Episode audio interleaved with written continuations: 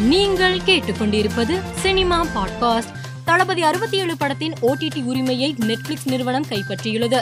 இதனை படக்குழு போஸ்டர் ஒன்றை வெளியிட்டு அறிவித்துள்ளது.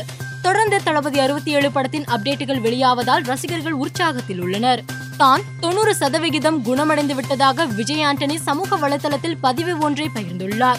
அதில் அன்பு இதயங்களே நான் தொண்ணூறு சதவீதம் குணமடைந்து விட்டேன் உடைந்த என் தாடை மூக்கு எலும்புகள் ஒன்று சேர்ந்து விட்டன. என்னமோ தெரியவில்லை. நான் இப்போது முன்பை விட அதிக சந்தோஷத்தை உங்களால் உணர்கிறேன்.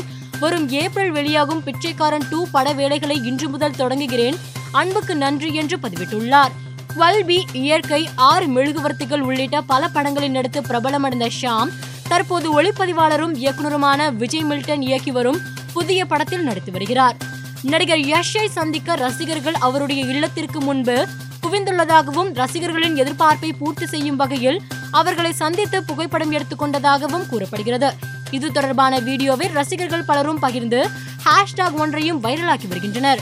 குணசேகர் இயக்கத்தில் சமந்தா நடிப்பில் உருவாகியுள்ள சகுந்தலம் படத்தில் இடம்பெற்றுள்ள மூன்றாவது பாடலான ஏலேலோ ஏலேலோ பாடலின் லிரிக்கல் வீடியோவை படக்குழு வெளியிட்டுள்ளது. இந்த வீடியோ தற்போது வெளியாகி சமூக வலைதளத்தில் கவனம் ஈர்த்து வருகிறது. விஜய் நடிப்பில் சில தினங்களுக்கு முன்பு வெளியான வாரிசு திரைப்படம் வருகிற பிப்ரவரி இருபத்தி இரண்டாம் தேதி அமேசான் பிரைமில் ஓடிடி தளத்தில் வெளியாகவிருப்பதாக தகவல் வெளியாகியுள்ளது. இதனால் ரசிகர்கள் மகிழ்ச்சியில் உள்ளனர். தி ஃபேமிலி மேன் தொடரை இயக்கிய ராஜ் மற்றும் டி கே இயக்கும் சிட்டாடல் என்ற வெப் தொடரில் சமந்தா இணைந்துள்ளார்.